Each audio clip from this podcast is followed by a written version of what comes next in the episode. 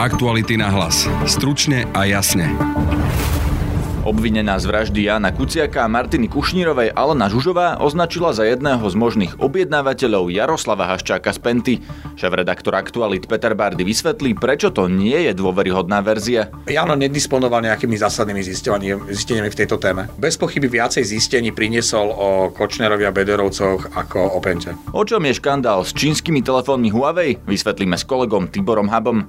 Prinesieme aj ďalšiu časť rozhovoru s exministrom zahraničných vecí a diplomatom OSN Jánom Kubišom, tentoraz o slovenskej zahraničnej politike, Andrejovi Dankovi a Robertovi Ficovi. Keď s veľkou chuťou si išiel vyfajčiť cigaru na recepciu e, Kuby, pri neúčasti na mnohých ďalších podujatiach ísť si užívať na recepciu Kuby, tak to som považoval za nesprávne. Počúvate podcast Aktuality na hlas. Moje meno je Peter Hanák. Včera večer sa objavila ďalšia informácia z vyšetrovania vraždy Jana Kuciaka a Martiny Kušnírovej, že údajná objednávateľka Alena Žužová mala označiť za toho, kto si vraždu objednal nie Mariana Kočnera, ale Jaroslava Haščáka z Penty. Penta to poprela. V štúdiu je teraz so mnou šéf-redaktor Aktualit Peter Bardy. Vítaj. Dobrý deň. Ty si napísal komentár, z ktorého vyplýva, že v tejto verzii Aleny Žužovej neveríš. Prečo? No pretože pre mňa je Alena Žužová principiálne nedôveryhodný človek, ktorý dnes robí všetko preto, aby bol vyvinený alebo aby výška trestu, ktorá jej hrozí, bola čo najnižšia, aby od seba uputávala pozornosť a aby ukazovala prstom na iných, ktorí nemusia mať s prípadom vôbec nič spoločné. O tom, že by to mal byť Kočner, vypovedal iný z obvinených Andruško. Prečo veríme viac Andruškovi ako Žužovej? Ale ja neverím ani Andruškovi. Ja skôr verím veciam, ktoré si viem overiť a ktoré, ktoré mi niečo ukazujú, naznačujú alebo dokazujú. Čiže pre mňa je aj výpoveď samotného Andruška, pokiaľ tak vypovedal, v podstate irrelevantná, lebo, lebo z toho, čo vieme, tak povedal, že vraj to mal byť Kočner a že to počul od Žužovej. No tak to pre mňa nie sú vôbec žiadne signifikantné e, znaky toho, toho, že by to tak malo byť. Ale čo vieme je to, že Kočner sa vyhražal Janovi Kuciakovi, vieme to, že, že Jano Kuciak bol pre Kočnera naozaj e, nepriateľ číslo jedna, pretože vedel do veľkej miery dokumentovať a odkrývať e, Kočnerové e, trestné činy a Kočnerovú kriminálnu činnosť. Vieme aj to, že Kočner neznašal Kuciaka, vieme aj to, že Kočner mal vzťahy so Žužovou. E, predpokladáme to, že Žužová mohla mať e, prsty aj v iných e, kriminálnych prípadoch, ktoré, ktoré končili fatálnymi následkami a z toho nám vychádza, že Kočner môže byť jedný, jedným z tých eh, podozrivých eh, osôb, ktoré mohli byť priamo zodpovedné za objednávku vraždy. Čo napríklad Peter Todt, ktorý mal sledovať Jana Kuciaka alebo to minimálne zorganizovať, zrejme to robil pre Kočnera, alebo aspoň takto vyzerá. Je toto jeden z dôkazov, podľa ktorých veríme skôr tej verzii o Kočnerovi ako o Pente? Ja by som počkal na, na vyšetrovanie a na to, keď sa odkrie, že aká bola úloha Petra Tota v, v príprave vraždy alebo, alebo aká bola jeho úloha pri zbieraní kompromitujúcich materiálov na Jana Kuciaka alebo na iných novinárov. Ja naozaj nemám vôbec žiadne relevantné informácie, na základe ktorých by som mohol povedať, že či verím Totovi alebo neverím Totovi, pretože neviem, čo povedal a neviem, ako to povedal a neviem, čo tým sleduje, pretože on tiež môže hrať svoju hru. To je skúsený spravodajský dôstojník, ktorý presne vie, čo má kedy povedať, ako to má povedať, ako pracovať s, s informáciami, ako pracovať s faktami, čiže, čiže naozaj, že dnes mať e, jednoznačný názor na toto a, a vznášať nejaké rozsudky, tak to by mi prišlo ako veľmi predčasné. Ale vieme povedať aspoň, že si naozaj myslíme, že to vyšetrovanie smeruje ku Kočnerovi? Ja si myslím, že áno, že to vyšetrovanie smeruje ku Kočnerovi ako k človeku, ktorý mohol mať najväčší záujem, alebo mohol mať záujem na to, aby, aby niekto popravil Jana Kuciaka. Jano Kuciak nepísal aj o Pente? Jano Kuciak nepriamo písal aj o Pente, písal o kauze Mekom versus ukrajinský Mekom, ale nemyslím si, že to bola téma, ktorá by mohla mať pre ňo fatálne následky minimálne v tom zmysle, že by si niekto objednal vrahov na to, aby ho odstranili kvôli tejto kauze. Navyše na tom nerobil sám, to bola téma, ktorej sa venovali aj kolegovia z konkurenčných médií, čiže nebolo to, Jano nedisponoval nejakými zásadnými zisteniami v tejto téme. Takže rozhodne viac tých zásadných zistení prinieslo Kočnerovi a napríklad Bodorovcoch ako o Pente. Áno, bez pochyby viacej zistení priniesol o Kočnerovi a Bederovcoch ako o Pente. To bol šéf-redaktor Aktualit Peter Bardy. Študuje so mnou teraz Tibor Habo, redaktor Aktuality, ktorý sa zaoberá kauzou Huawei. Tibor, čo je to škandál Huawei, prečo sa o tom vôbec rozprávame? Napríklad v Spojených štátoch e, sa o tejto kauze, o tomto probléme vie už približne 6 rokov. E, ide o to, e, že technológie Huawei, napríklad aj smartfóny Huawei, údajne sebe majú súčiastky, tzv. zadné dvierka, ktoré môžu slúžiť na špionážnu činnosť. Avšak dôkazy o týchto technológiách, o týchto súčiastkách zatiaľ nikto relevantne nevedel predložiť. Prečo je to problém, alebo čo znamená, že špionážna činnosť? Má to byť problém e, kvôli tomu, e, že spoločnosť Huawei je čínska spoločnosť a podľa čínskych zákonov musí v domovskej krajine e, poskytovať súčinnosť s čínskou vládou. To znamená, ak by mala Huawei nejaké zaujímavé informácie napríklad zo Spojených štátov alebo z Európy, mohla by ich teoreticky posunúť čínskej vláde. Prečo je toto problém? V prvom rade asi to, že Čína nie je náš spojenec napríklad v NATO a najmä to, že Čína je, v Číne vlastne vládne nedemokratický autoritatívny režim. Aké informácie o nás by ich mohli zaujímať? Čo sa týka bežných používateľov, tuto e, väčšia hrozba nehrozí, ale potenciálnych špiónov a kybernetických pracovníkov by mohli teoreticky zaujímať možno nejaké uh, úzly na západné krajiny, myslím tým kybernetické úzly NATO alebo nejaké dôležité obchodné údaje. Vieme, čo tie zadné vrátka dokážu urobiť, že ako ich dokážu používať na špionáž, či nás počúvajú, alebo aké dáta to dokáže dať čínskej vláde? Ako som spomenul, jednoznačné dôkazy o týchto, o týchto zadných vrátkach e, nevedeli e, poskytnúť ani v Nemecku, nevedia to ani v Česku.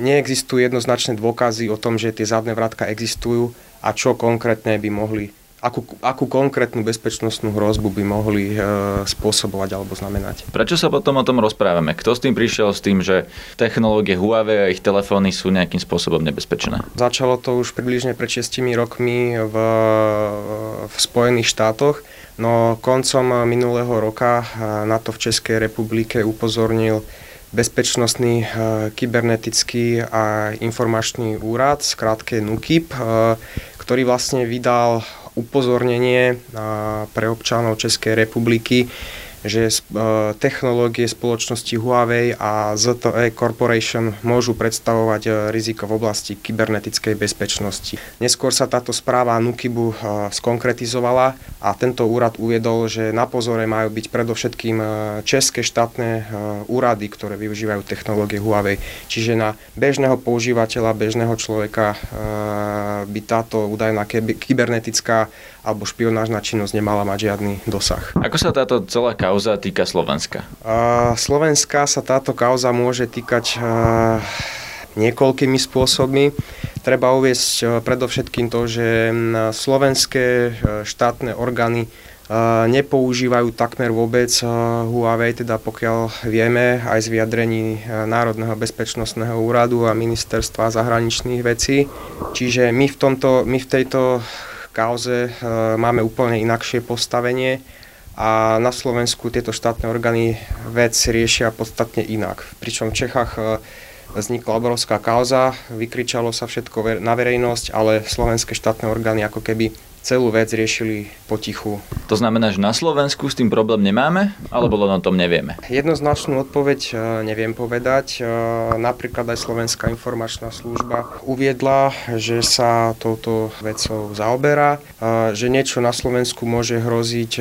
Naznačila Slovenská informačná služba aj tým, že prezidentovi a myslím si, že aj pracovníkom prezidentského paláca odporúčila aby nepoužívali e, technológie Huawei.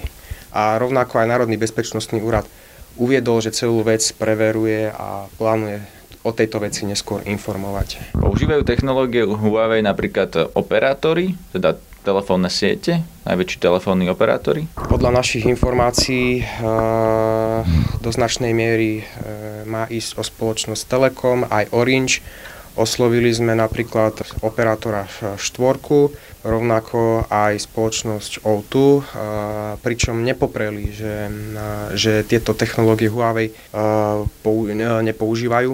Čiže ne, nemôžeme vylúčiť, že slovenskí operátori nepoužívajú technológie Huawei. Ak áno, aké je to riziko? O skutočnom rozsahu rizik sa môžeme len domnievať, no pre bežného používateľa internetu alebo telefónnych služieb to nepredstavuje nejaké výrazné riziko, takmer žiadne by som povedal. To bol Tibor Habo, redaktor Aktuality.sk. Už vo včerajšom podcaste sme priniesli rozhovor s exministrom zahraničných vecí Jánom Kubišom, ktorý kritizoval Roberta Fica za konšpirácie o Šorošovi a zároveň povedal, že uvažuje o kandidatúre do parlamentu. Celý rozhovor aj o islamskom štáte v Iraku, kde Jan Kubiš šéfoval misii OSN, nájdete už teraz na webe Aktuality.sk. Dnes vám prinášame ďalšiu časť tohto rozhovoru o slovenskej zahraničnej politike. Pôsobíme pomerne konzistentne e, na základe tých princípov, ktoré sme prijali a ktoré sú nám vlastné. Opak, e, opäť to nie, nie sú princípy, ktoré nám niekto vnútil. Princípy, na ktorých stojí Európska únia, na ktorých stojí NATO a, a pôsobíme ako um, taký slušný relatívne zodpovedný člen týchto dvoch zoskupení, ktoré sú pre nás vlastné a musia byť určujúce aj do budúcnosti. A naozaj pôsobíme konzistentne, keď napríklad predseda parlamentu si robí vlastnú zahraničnú politiku? Predseda parlamentu a niektorí možno aj ďalší majú rôzne vyjadrenia, kde tu sa niekam vycestuje, kde tu sa niečo povie. Hej, ale zahraničná politika e, je politikou vlády. Tá vláda má e, svoje programové vyhlásenie a pokiaľ ide o výkon zahraničnej politiky, ja sa domnievam, že tá e, nepodlieha nejakým takýmto vplyvom a nefunguje pod vplyvmi jednotlivých vyhlásení. Tie vyhlásenia sú politickými vyhláseniami a ja sa pamätám aj počas môjho pôsobenia vo vláde, vtedajší pán premiér tiež mal rôzne vyhlásenia a nakoniec tá politika, ktorú sme e, uplatňovali v praxi, išla trošku iným smerom. Takže na tom, čo hovorí Andrej Danko, či chodí do Moskvy, či chodí na Eurázijský summit, či podporuje Orbána a Kačinského, na tom vlastne vôbec nezáleží podľa vás? Ale záleží samozrejme, že to vysiela určité signály a ja predpokladám, že sú to signály, ktoré prichádzajú nielen pána e, predsedu Národnej rady, ale aj od jeho voličov a možno aj od občanov Slovenska. A on ich určitým spôsobom reflektuje. Je to politik, ako každý politik sa snaží načúvať e, týmto signálom a potom ich dať ďalej. Ale opäť zahraničná aj bezpečnostná politika je riedená programovým vyhlásením vlády, to je, to je veľmi jasné. A... a napríklad SNS má štátneho tajomníka ministerstva zahraničných vecí a blokujú napríklad aj bezpečnostnú stratégiu, pretože je tam zmienka o Rusku ako hrozbe. Ako sa pozeráte na toto? Je to, e, dúfam, otázka, ktorá sa vyrieši. Jednoducho sa domnievam, že nie je možné akceptovať nejaké kroky, ktoré Ruská federácia urobila, napríklad pokiaľ ide o Krym a môžeme hovoriť aj o niektorých ďalších veciach. Pre mňa je veľmi dôležité a pre nás ako Slovensko, ako malý štát, aby e, existoval medzinárodne právny rámec, ktorý by bol predvydateľný a čitateľný, ktorý by sa nepotušoval žiadnymi hráčmi, ale určite nie tými najväčšími hráčmi. Čiže ja nevidím Rusko a priori ako nejakého nepriateľa, ale v každom prípade ma mimoriadne znepokojuje to, že e, dochádza k účinom, s ktorými e, ja nielen ako občan e, Slovenska nemôžem súhlasiť, ale jednoducho pre mňa predstavujú určitú hrozbu práve preto, že narušujú tú konzistentnosť uplatňovania princípov medzinárodného práva. Povedali ste, že to, že Andrej Danko ako predseda parlamentu si robí svoju zahraničnú politiku, že to neurobí až takú veľkú škodu, ak ministerstvo a vláda držia tú líniu. Čo ak by to robil napríklad prezident? Vidíme to v Česku, majú tam Miloša Zemana, ktorý cestuje do Moskvy, stretáva sa s Putinom, má rôzne vyhlásenia úplne opačným smerom, ako, ako ich má česká vláda. Vieme, že fandí aj Číne. Robí podľa vás škodu, alebo sú to tiež len také reči. To sú ústavní činiteľi a pozor, nezabúdajme aj predseda parlamentu, aj prezident. A nakoniec aj náš pán prezident sa vyjadruje k mnohým veciam, či už doma alebo aj v zahraničí rôznym spôsobom, ale ja sa domnievam, že opäť, ako keď som povedal o situácii s Ruskou federáciou, Európskou úniou, je treba dialog, tak vnútropoliticky je treba si zosúľadovať tieto kroky a rešpektovať skutočnosť, že e, jednotliví ústavní činiteľia majú svoj mandát, ktorý je daný ústavou a že by mali tento mandát rešpektovať, e, že politiku štátu v danom období e, určuje politika vládnej koalície táto politika opäť, keď je založená na tých základných princípoch, ktoré sme si stanovili po zmenách a po vzniku Slovenskej republiky, jednoducho tá by mala byť konzistentná. Keď by sa mala odkláňať, tak buď sa nejakým spôsobom situácia zreguluje v týchto konzultáciách jednotlivých činiteľov, alebo potom je to treba veľmi jasne pomenovať. A ja som sa snažil toto robiť aj keď som bol minister zahraničných vecí. Párkrát sa mi stalo, že som nejaké veci verejne pomenoval a nepáčilo sa to ale ja som to považoval za naprosto správne, pretože keď vidíte, že vám e, ľudia utekajú až príliš e, ďaleko, e, jednoducho, a to je jedno, akí sú to predstavitelia, tak máte zodpovednosť za to, aby ste ich upozornili, že toto nie je v súlade či už s programom vlády, alebo s základným smerovaním našej zahraničnej bezpečnostnej, ale aj vnútornej politiky. Čo ste takéto povedali Robertovi Ficovi? Kde ste ho museli upozorniť? No, jedna z týchto záležitostí bolo, keď s veľkou chuťou si išiel vyfajčiť cigaru na recepciu e, Kuby. E, a musím povedať, že boli štátne recepcie mnohých našich významných partnerov, členov Európskej únie, s ktorými máme obrovské obchodné styky a tam sa naša vláda ako príliš na tých recepciách nezúčastňovala. A to nie je o tom e, si dať pohár vína a zjesť tri obložené chlebičky. Je to o tom, že proste e, vlastne e, aj preukazujete úctu tomu partnerovi, ale takisto aj vysielate signál. No a pri neúčasti na mnohých ďalších podujatiach ísť e, si užívať na recepciu Kuby, tak to som považoval za nesprávne, takže bola tlačová konferencia, kde som to povedal veľmi jasne a bol som pripravený e, odstúpiť z vlády v prípade, keby toto spôsobovalo nejaké veľké problémy. Má byť na Slovensku zahraničná politika e, spôsobom boja o voliča? Zahraničná politika je politika. E, všetko, čo je politika, je hlavne vnútorná politika. A takže samozrejme zahraničná politika sa tiež stáva súčasťou boja o voliča, čo je dôležité, aby jednoducho tie strany, ktoré prichádzajú s nejakými tézami, si uvedomovali alebo boli schopní reflexie čo ich téze, s ktorými chcú osloviť voliča, vlastne by mohli znamenať v praktickom živote. A, a pokiaľ majú nejaké cestné proste téze, ako sme mávali kedysi u nás na Slovensku, že nebudeme niekde zaradení, budeme akýmsi mostom, všetci nás budú mať radi a podobne. No, to boli veľmi cestné téze samozrejme, tak je ich treba proste popierať e, v diskusiách, v politických diskusiách veľmi jasnými argumentami. Rozumiem, ale hovoríte, že zahraničná politika má byť predmetom diskusie, tak o čom vlastne chceme diskutovať? Lebo hovoríte, že na jednej strane je jednoznačné, že máme byť na západ, že tam sme ukotvení. Vidíte potom tých oponentov v diskusii vôbec ako legitimných partnerov?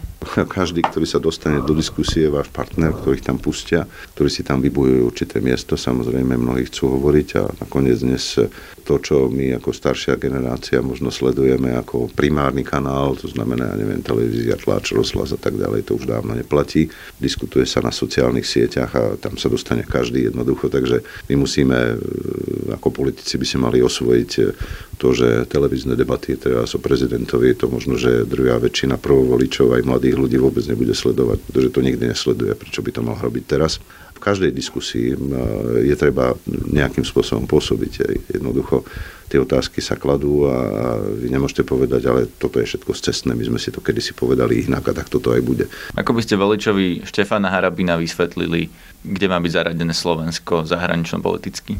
A tým, že nech sa pozrie na to, ako sme vyzerali predtým, dokonca aj pri vzniku Slovenskej republiky, a ako vyzeráme dnes. Netvrdím, že sme nemohli dosiahnuť viacej, ale dosiahli sme toho celkom veľa z tých zásadných otázok. E, vezmite si, že dnes bojujeme o, o také práva, ktoré máme v rámci Európskej únie ako slobodná cest, slobodné cestovania. A to nejde o cestovanie len ako turizmu, turistov, pretože to je dôležité pre takú spokojnosť ľudí, ale ide o príležitosti pre mladých ľudí. Ja osobne som mal možnosť študovať zahraničie, ale to bolo úplne niečo iné a dnes, e, keď mladí ľudia chcú, tak môžu vyštudovať a môžu aj pracovať v zahraničí kdekoľvek a môžu sa aj vrátiť domov. Ako sa pozeráte na to, čo sa dialo okolo Miroslava Lajčaka a Marakešského paktu o migrácii? Na tú jeho demisiu, nedemisiu? No, to je otázka, ktorú si musia postaviť e, v prvom rade predseda vlády, e, prezident, pán Lajčák. Hej, ja sa pýtam, že ako sa na to pozeráte vy? A ústavní právnici ešte, aby som dodal. Hej. Ja sa na to pozerám ako takú určitú melodrámu. Proste, hej, keby všetci konali v súlade e, s princípami politiky a, a v súlade možno aj s ústavnými princípami, tak by veľmi dobre vedeli, ako sa majú v tejto situácii správať. A opäť to hovorím o formálnych krokoch. Pokiaľ ide o vecné kroky, a ja si myslím, že e, diskusia bola na mieste, e, nie nejaké e, vyvolávanie vášni proti migrantom, to sa nedomnievam, že je správne, všelijaké tie strašenie, to je, to je o niečom, ale jednoducho takisto ja sa nedomnievam, že nejaká nekontrolovaná migrácia, že otvoríme dvere a nech sa vám páči, že to je riešenie naopak, e, to je, to je zhuba, čo nakoniec si uvedomili mnohí v Európe, potom e, čo sem prišli 100 tisíce migrantov a, a jednoducho prišli na to, že to sa takto nerieši.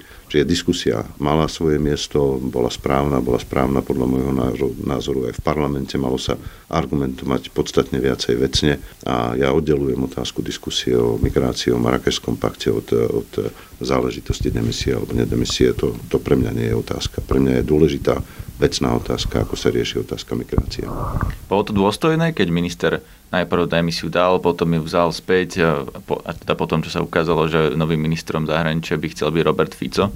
Ja neviem, to si mali spočítať, tedy keď o tomto hovorili e, v rámci Smeru a a určite o tom bola nejaká diskusia, dokonca aj veľká, pokiaľ sa nemýlim. Ja som tu nebol, takže ako e, nepoznám tie detaily. To je, to je otázka, ktorú sa musíte spýtať ich. Podstatne viac sa od Jana Kubiša dozviete z prepisu rozhovoru, ktorý je na našom webe. Podcast Aktuality na hlas vychádza každý podvečer. Nájdete ho cez podcastové aplikácie Google Podcasts, iTunes, SoundCloud a Spotify. A všetky novinky a prepisy rozhovorov sú najrýchlejšie na facebookovej stránke podcasty Aktuality.sk.